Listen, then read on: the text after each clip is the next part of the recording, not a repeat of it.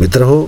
श्रावण हा चित्ताला उल्हसित करणारा पावसाळ्याचं खऱ्या अर्थाने वैभव दाखवणारा आणि मानवी संवेदनांना जागा करत त्याला हळवं बनवणारा त्याला रोमॅन्टिक बनवणारा आणि त्याला नवसर्जनोत्सुक बनवणारा हा एक फार मोठा उत्सव आहे.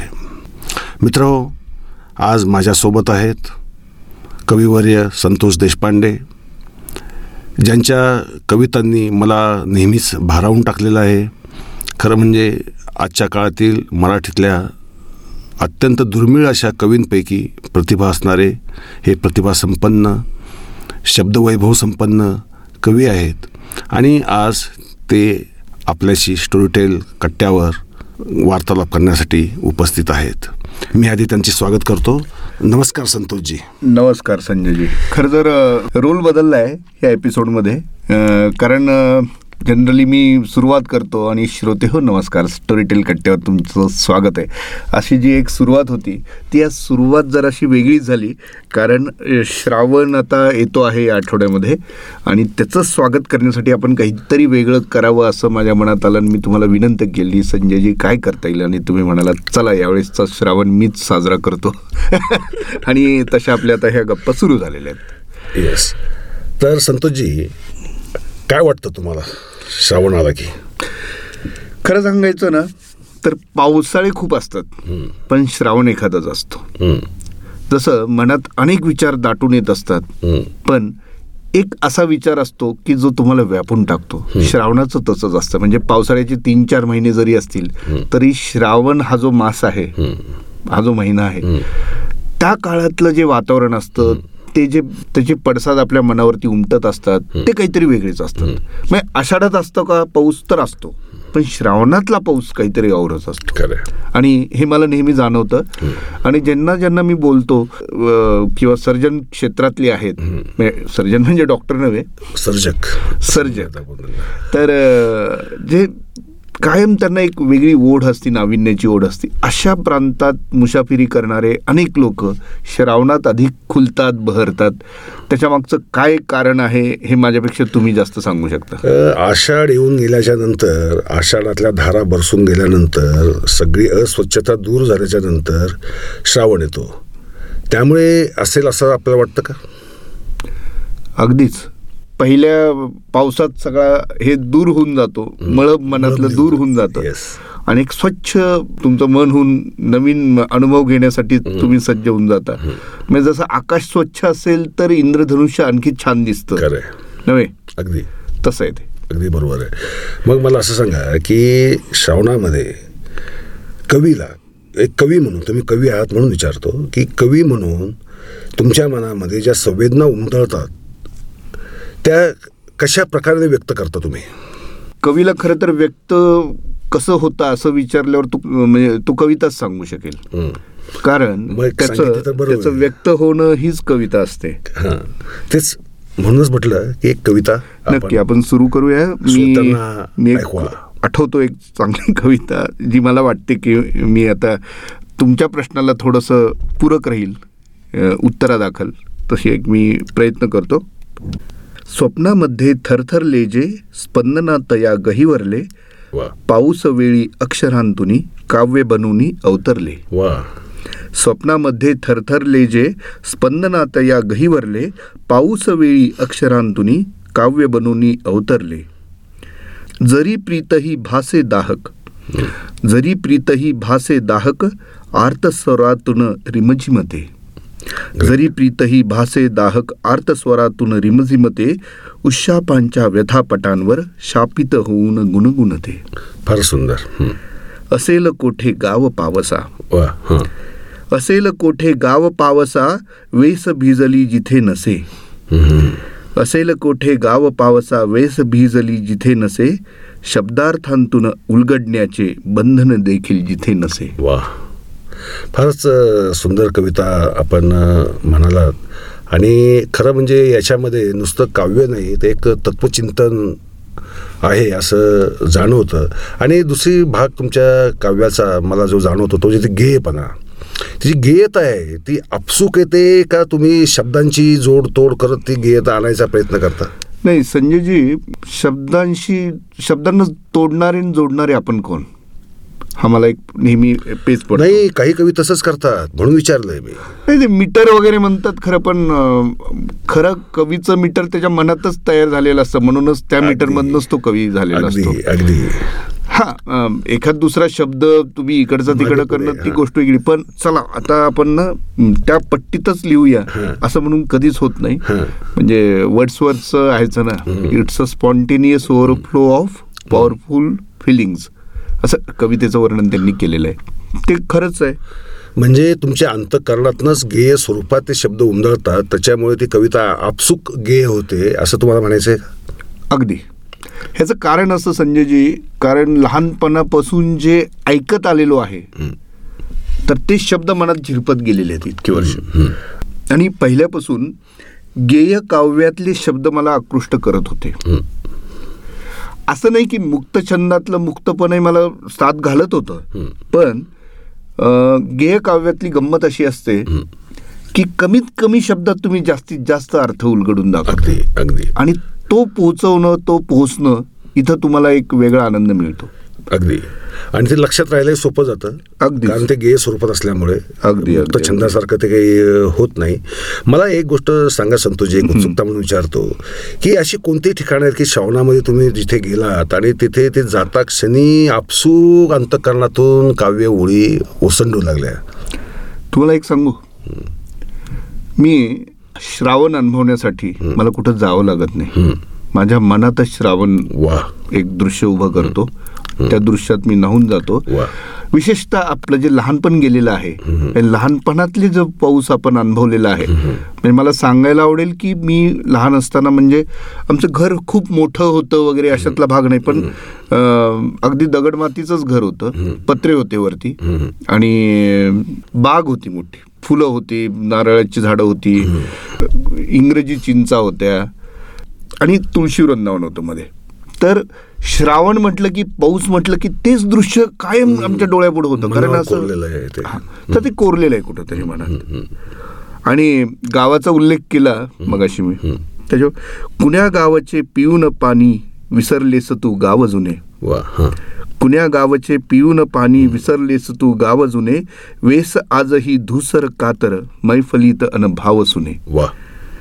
श्रावणधारी मुक्त वाहुनी उन्हात तरीही काही उरते. श्रावणधारी मुक्त वाहुनी उन्हात तरीही काही उरते अदृश्यांच्या स्वप्नामधुनी दृश्य कुणास्तव उलगडते. चिंतनातही चिंतन वेडी चिंतनातही चिंतन वेडी वेळ कधीची निघून जाई कोरून काही अक्षरांसया शाई मनीची थिजून जाई. ग्रेट. आणि औचित केव्हा लहरीन नाही औचित केव्हा लहरीन नाही लहर होतसे तुझ्यात विरण्या. वा. औचित केव्हा लहरी नाही लहर होत असे तुझ्यात विरण्या. दिसण्यापासून दूर दूर अन असते आतुर तुझ्यात उरण्या. क्या बात आहे असे शब्द मग हे जे मगाशी मी म्हणालो आपलं गाव आपलं घर आणि आपल्या मनात हे सगळं वसवलेलं श्रावण. म्हणजे ह्या ह्या सगळ्या गोष्टी तुम्हाला श्रावणात तुम्ही जणू काही म्हणजे तो सातत्याने भाव फार महत्त्वाचा आहे. सातत्याने तो श्रावण तुमच्या मनामध्ये तो भाव हाच जर. तुमचा गाव असेल ना संजयजी अगदी अगदी. तर श्रावण तुम्ही कायम मनात कुठेतरी जपून ठेवलेला असतो. तो श्रावण सतत मनामध्ये रिमझिम करत असतो. बिलकुल. आणि उत्स्फूर्तपणे त्या ओळी बाहेर येत राहतात. त्यासाठी खास अशा कोणत्या जागेची गरज नाही. पण तुम्हाला सांगतो की अनेक कवी मी पाहतो की विशिष्ट रंगाचा पेन पाहिजे विशिष्ट रंगाचा कागद पाहिजे वातावरण असं पाहिजे. खिडकीजवळ उभं राहायला पाहिजे किंवा एक माहोल तयार एक करण्याच्या- माहोल तयार करणं. आणि मग हे तंद्री लावून बसलेले असतात. असं कधी तुम्ही केलं? असं असं मला वाटत नाही. नाही माझ्या किंबहुना कधी काय सुचेल मला काही सांगता येत नाही. त्याच्या अनेक स्थळप्रती अनेकदा कुठे म्हणजे मी रानाडी इन्स्टिट्यूटला होतो. माझं पत्रकारितेचं शिक्षण घेत असताना. तेव्हाच्या पण मला आठवते असे लेक्चर्स चालू असायचे. अत्यंत महत्त्वाचे असायचे. आणि त्याच वेळेस नोट्स घेत असताना पाठीमागे काहीतरी लिहिलं जायचं. गणिताच्या म्हणजे कॉलेजमध्ये असताना गणिताचे महत्त्वाचे लेक्चर्स चालू असताना आकडेमोड तिथे ह्याच्यावरती चालू आहे. म्हणजे अत्यंत वृक्ष विषय चालू आणि माझ्या माझ्या माझ्या वहीमध्ये मागच्या पानावरती मी काव्य काव्य लिहिलेले. असं होऊ शकतं. म्हणजे हा तुमच्यातला कवी हा निरंतर जागा असतो आणि तो भोवतालाचा भोवतालातील बदलाचा पडसाद आपल्या शब्दांमधनं सातत्याने उमटवत असतो आणि त्यात एक चिंतनशीलता असते. त्यातली एक जी चिंतनशीलता आहे जीवनाकडे पाहण्याचा दृष्टिकोन आहे तो केवळ पाऊस पडतोय थेंब पडताय ढग आलेत सगळे चि निसर्ग चिंब भिजलाय एवढ्या वरकरणी वरणाची तो सीमित राहत नाही. तुम्ही हा जो तत्वगर्भ जो त्या शब्दांमध्ये आणता तो कसा आणता? का तो येतो तो पण? तो येतो. खरं तर मला ना माणसाच्या मनाची अत्यंतिक ओढ आहे. म्हणजे मी एखादा माणूस पाहतो अनुभवतो त्याहीपेक्षा तो काय विचार करत असेल ह्याचा मी जास्त विचार करतो. आणि मग माझे जे माझ्या मनातले जे शब्द आहेत ते कदाचित त्याला पण रिलेट होऊ शकतात का? हे असा आपसुकच विचार येतो आणि तेव्हाच मला वाटतं हे जे आपण म्हणतो ना की तो कसा विचार करत असेल हे जेव्हा तुम्हाला सुचतं ते खरी संवेदनशीलता असते. ती आपोआप शब्दात नव्हतं त्याला वेगळं काही करायची गरज पडत खरं म्हणजे असं म्हणता येईल की भारत आताचा फार भाग्यवान देश आहे कारण श्रावण फक्त भारतातच असतो मान्सून असल्यामुळे आता मला सांगा की मान्सून त्यातल्या त्यात श्रावण. आणि मानवी जीवन यांच्यातलं जे नातं आहे चिरकाळाचं नातं आहे चिरकाळ राहणारही आहे ते आंतरसंबंध जे आहेत श्रावण आणि माणसातले त्याच्याकडे तुम्ही कसं पाहता? श्रावण हा जो विषय आहे म्हणजे तुम्ही अं, आता ऋतूंचा उल्लेख केला. आपल्याकडे तीन ऋतू आहेत. उन्हाळा पावसाळा हिवाळा आणि पाश्चात्य जगात दोनच आहेत. हम्म. म्हणजे, त्याला ते Winter. विंटर. आणि समर. पावसाला ते खिचगणित धरत नाहीत कारण त्यांच्याकडे कधी येतो पाऊस. हो. तो विषय आहे. आपल्याकडे हा उचित कधी येतो? आपल्याकडे त्या त्याचा काही विषय नाही. आपल्याकडे ते साधारण हे जे तीन चार महिने आहेत तिथे पाऊ आता ते बदलत आहे. ते ऋतुचक्र बदलत आहे. अनेक त्याला गोष्टी कारणीभूत आहेत. पण तरी सुद्धा माणसाच्या प्रकृतीचा एक भाग असा असतो. जसं एक बॉडी क्लॉक असतं ना आपलं. तसंच हे एक सिजनल बॉडी क्लॉक सुद्धा असतं. आणि तेच कारण असेल की एक श्रावणाची म्हणजे पाऊस कधी येतो याची जसं वारकऱ्याला वारीची ओढ असते. नाही म्हटलं शेतकऱ्याला आता पेरणीची ओढ असते. बरोबर.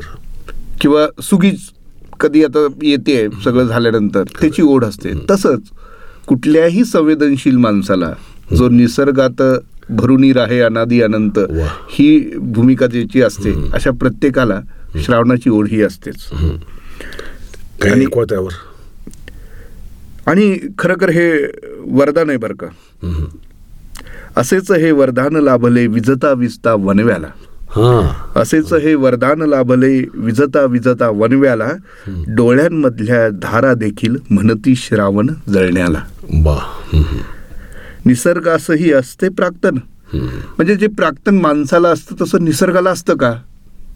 निसर्ग असंही असते प्राक्तन. कोडे मम आयुष्याला. माझ्या आयुष्याला हे कोड आहे. निसर्ग असंही असते प्राक्तन. कोडे मम आयुष्याला. धुंद जुनी ती काळी जहोडी. क्षितिजी आतुर बुडण्याला. वा फारच सुंदर. म्हणजे तुमच्या काव्यात कसं चिंतन प्रकट होतं त्याचा हा एक आदर्श एक नमुना म्हणता येईल. आणि मला असं वाटतं की हा जी चिंतनशीलता आहे जो तुमचा कवितांचा आत्मगर्भ आहे खरं म्हणजे तुम्ही कविता लिहिता असं म्हणणं चुकीचा शब्द वापरला जाईल. ते कविता जगणं म्हणू आपण त्याला. तो हा जगण्याचा भाग आहे हा.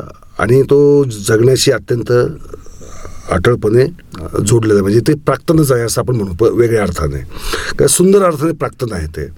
आता मला तुम्ही सांगा की ही जी काव्यधारा तुम्ही कधीपासून सुरू केली? संजयजी मी जसं लहान होतो आणि मला शब्दांची ओढ लागली आणि ह्याला खरं कारणीभूत आहे माझ्या आईनी माझ्या मनात वाचन लेखन आणि श्रवण या तिन्हीचे संस्कार केले. मी त्या काळात ती एम ए करत होती एम ए मराठी. आणि गृहिणी असल्यामुळे पण तिला साहित्याची अत्यंतिक आवड होती.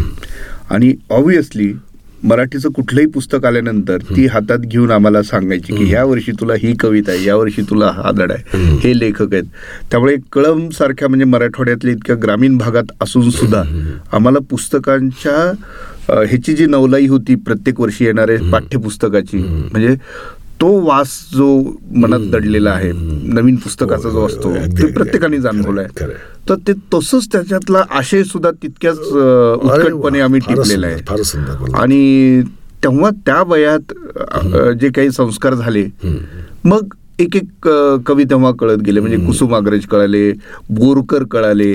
त्याच काळात म्हणजे ग्रेस तेव्हा कळाले. माझ्या लहानपणी मी ग्रेसच्या कविता ऐकल्या होत्या वाचल्या होत्या. पण सुरेश भटांचे आहेत आता हे तर प्रतिक्रियाचे झाले. पण त्याचवेळी वेगवेगळ्या दैनिकांमधून नियतकालिकांमधून जे कवी सुद्धा लिखाण करायचे किंवा दिवाळी अंक हे त्याला मोठं हे होतं. त्यात सुद्धा जे लिहायचे म्हणजे अगदी अलीकडच्या काळातले प्रवीण दवणे आहेत त्यांचे सुद्धा मला खूप छान वाटायच्या कविता. पण मला एक सांगा तुमच्यावर प्रभाव पडलेला सर्वात जास्त प्रभाव कोण कवी असेल?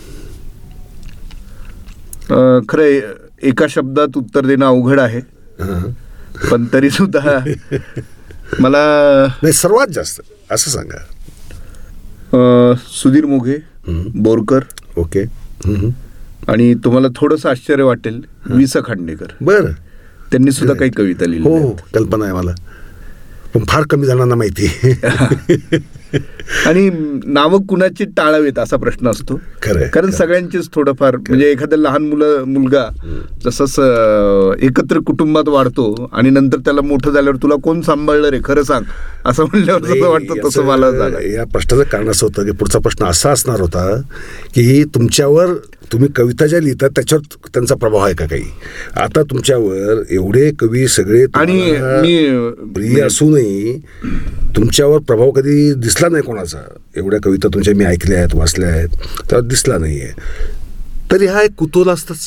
प्रभाव म्हणजे ती ओढ होती त्या कवींच्या त्यांच्या शब्दांची ओढ होती. म्हणजे मला पाडगावकर पाडगावकरांना मी मी आयुष्यात पहिल्यांदा जेव्हा भेटलो तेव्हा त्यांची मुलाखत घेतली अमळनेरला. आणि ती माझी पत्रकारितेतली सगळ्यात पहिली मुलाखत होती. ती मला म्हणजे हे क्षण खरं जगण्यासारखे आहेत असं वाटत. आणि इतके छान दिलखुलास त्यांनी गप्पा मारल्या होत्या. म्हणजे तुम्हाला काव्य आवडलं खूप जणांचं परंतु तुम्ही त्याच्याने प्रभावित झालात.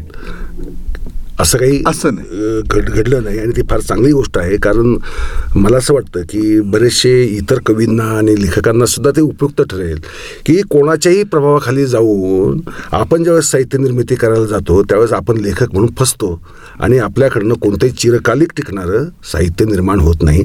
तुमच्या काव्यामध्ये जी चिरकालिकता आहे ती यामुळेच येते असं मला एक तुमच्याशी बोलताना जाणवलं.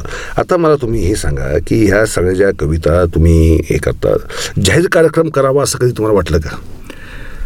नाही खरं संजयजी मी तसा मंचीय कवी नाही पहिली गोष्ट. मुळात मी कवी आहे हेच अनेकांना माहीत नाही. जरी माझं एक पुस्तक आलेलं आहे अक्षर मौन नावानी. आणि कॉन्टिनेंटल प्रकाशननी ते काढलेलं आहे. हे अक्षर मौन हे नाव सुचवलेलं आहे सुधीर मोघेंनी. बर. आणि त्या पुस्तकाला ब्लर्ब जो आहे तो दिलेला आहे आपले माजी संमेलनाध्यक्ष आणि मराठीतले एक अत्यंत मोठं नाव समीक्षक म्हणून ते आपले दभी कुलकर्णी. मोठं नाव आहे. दभी सरांनी. सगळ्या कविता वाचून मला सुचवलं तू आता काढायला हरकत नाहीस आणि मी त्याच्यासाठी ब्लर्ब देतो. आणि ते त्यावेळी नाही तेवढे प्रेमळ हा, आणि तर झालं असं की हे मुळात करावं का नाही ह्या विवंचनेत मी होतो. कारण माझं मनाची तयारी नव्हती पण अनेकांनी नाहीच म्हणले तू कर आता काही हरकत नाही इतक्या आहेत कविता. मग मी सगळं बाळ घेऊन गेलो सुधीर मुगांकडे. त्यांचा माझा वैयक्तिक परिचय नव्हता. तरी त्यांनी मला खास दिला. माझी एकन एक कविता वाचली. स्वतः वाचली. मोठ्यानी. अच्छा आणि त्यांनी त्याच्यातलं काय आवडलं हे सांगितलं. कुठे काय दुरुस्ती करणं आवश्यक आहे हेही त्यांनी सांगितलं. आणि त्या कविता संग्रहाला त्यांनी नाव सुचवलं आणि ते मी नाव दिलं. आणि ह्यानंतर मग मला थोडासा जीवात जीव आला. नंतर मी दबी सरांकडे गेलो आणि मग ते म्हणले की मी ह्याला ब्लर देतो. अगदी. आशयाने ते आलं. पण कार्यक्रम करावे आपल्या भाव बरं ही कविता आपल्या आपल्या समाधानासाठी आपण लिहिलेलं खरं अगदी खरं हे काही जनतेसाठी किंवा सगळ्यांसाठी लिहिले आहेत आणि मग आता त्याचं आपण वाचन करू असं वाटलेलं नाही. आणि त्यात ती पण एक कला असते ती पण कला आपल्याकडे नाही आहे मी थोडासा रिझर्व आहे या बाबतीत. पण खरं म्हणजे जरी कविता स्वतःसाठी असली तरी ती सगळ्यांसाठीही असते. कारण ती लिहिली जाते त्या क्षणी ती सगळ्यांची होते. त्यामुळे असा संकोच करणं काही म्हणजे मी संकोचीच आहे परंतु मी तसं म्हणणं योग्य नाही. पण तरी मी असं म्हणेल की ती लोकांपर्यंत जावी. म्हणजे जसं नाही तर बहुभूतीसारखं व्हायचं. बहुभूतीने म्हटलं होतं की काळ अनंत आहे आणि पृथ्वी खूप विशाल आहे.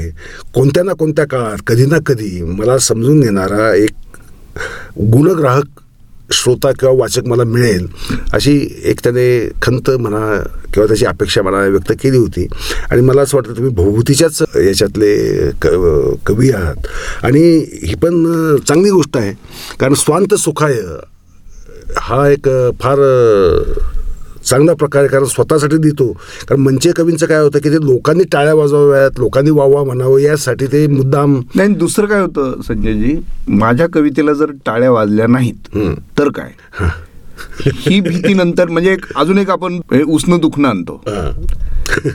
आणि नंतर मग कविता फसत जाते. हा.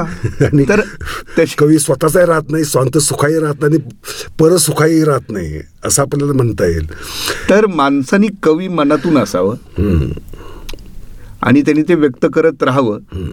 श्रोत्यांपुढे कुठल्या ना कुठल्या माध्यमातून त्यांनी यावं या मताचं मी आहे. पण त्यासाठी जाहीर कार्यक्रम करण्यासाठी जे एक गट्स लागतात ती तयारी लागते. आणि बाक सगळ्या अर्थांची तयारी लागते. ती अर्थात माझ्याकडे नाही आहे ते मी नाही, प्रांजलपणे कबूल करतो. असं म्हणेल की त्याला गट्स वगैरे हे शब्द वापरायचे नाही कारण तुमच्या काव्यामध्येच एक जो मुळात तालबद्धता आहे गेयता जी आहे आणि त्यात अर्थवाहित आहे ह्या तीन गोष्टी ह्या तुमच्या काव्याला एक वेगळा परिमाण देतात. त्यामुळे तशी भीती किंवा तसा संकोच मी- असं मला वाटतं. त्या- मी नकारात्मक ह्यानी नाही म्हणत आहे. पण जी काय म्हणतात कार्यक्रम करण्यासाठी जे तुम्ही हे करताना म्हणजे कसं आहे माहिती का? ते एकदम लाजऱ्या बुजऱ्या मुलीला तुम्ही डायरेक्ट शोवर कॅटॉक करायला लावलं जरा काय ते. ते काम माझ्याकडे सोपवा लाजऱ्या बुजऱ्या मुलींना बोलतं कसं करायचं? नाही ते शब्दशः तुम्ही दाखवलंय असेल आयुष्यात तुमच्या. तर मित्र हा श्रावण आहे. श्रावणाचं सौंदर्य मुक्तपणे आपण सारे अनुभवतच असाल. आत्ताच आपण कविवर्य संतोष देशपांडे यांच्याशी गप्पा मारल्या. आणि या गप्पांमधनं माझ्या लक्षात आलेल्या दोन गोष्टी या अशा आहेत की देशपांडेंचं जे काव्यलेखन आहे ते लेखन नाही ते काव्य जगणं आहे आणि ते त्यांना ज्यावेळेस राहवत नाही ते खूपच उमदळून येतं आतून दाटून येतं तेव्हा ते शब्दांमध्ये उमटतं आणि ते आपल्यासमोर येतं. आणि त्याच्यामध्ये एक मूळचाच नैसर्गिक घेत असल्यामुळे म्हणजे श्रावणामध्ये झरे निर्ज निर्झर जे खळखळात मुक्तपणे वाहत असतात. तसा तो मुक्तपणा पण तोही एका अर्थाने गेयतेमध्ये बंदिस्त म्हणजे झरा असा काय चौतर्फा बेसुमार धावत सुटलेला नसतो. तो एका दिशेनेच जातो एका नादात जातो एका तालात जातो आणि तो नाद हा आपल्या कानांनाही सुस्वर वाटतो. त्यातलं जे अर्थगांभीर्य आहे ते आपल्याला चिंतन करायला भाग पाडतं. आणि भविष्याची एक वेगळी उमेद देते अशा उमेद देणाऱ्या कविता संतोषजींनी आतापर्यंत खूप लिहिल्यात. श्रावणावरच्या त्यांनी काही कविता आत्ता आपल्याला वाचूनही दाखवल्यात.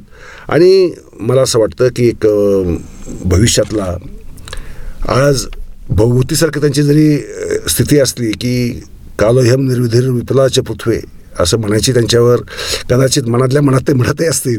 परंतु त्यांना ओळखणारा त्यांना जाणून घेणारा मोठा वर्ग आजच अस्तित्वामध्ये आहे हे सुद्धा आपण लक्षात घेतलं पाहिजे.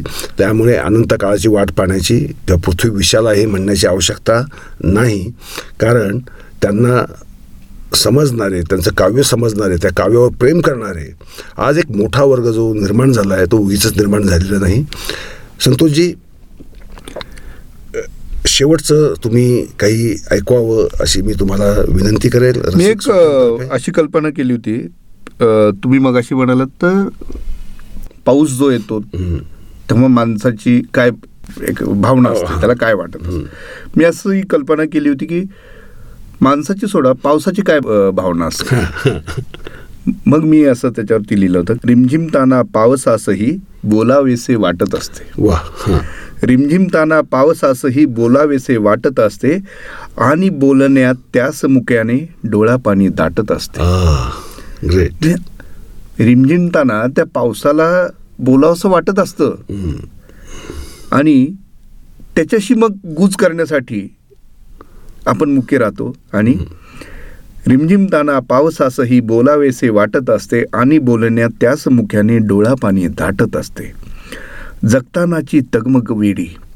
जगतानाची तगमग वेडी शांत कधी का राहत असते? जगतानाची तगमग वेडी शांत कधी का राहत असते? गोठून गेल्या नदी खालुनी दुःख कुणास्त वाहत असते? वा फारच सुंदर संतोषजी.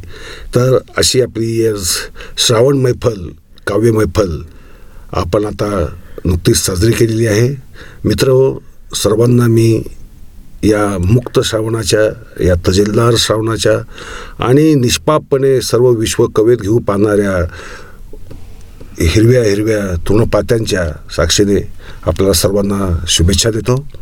आणि संतोजी आपण स्टोरीटेल कट्ट्यावर ज्या गप्पा मारल्यात मनमुक्तपणे काव्य वाचन केलं आणि आपले विचार सांगितले. सगळ्यात महत्त्वाचे म्हणजे आणि जे तत्वचिंतन सांगितलं त्याबद्दल मी आपले धन्यवाद देतो. धन्यवाद. नमस्कार. धन्यवाद सर. आणि पुन्हा जाता जाता चार ओळी ऐकवतो आणि तुमच्या. सर्वांचा निरोप घेतो. किती पावसाळे माझ्या मनीचे. किती पावसाळे माझ्या मनीचे घुमती दिगंती जणू आर्त गाणे अशा मैफलींच्या सुरांचे बहाणे उन्हाच्या झाडांना कसे ज्ञात व्हावे? वा. तर ह्या आपल्या मैफली चालू गेमय सांगता झाली आहे. मित्र हो धन्यवाद. पुन्हा एकदा.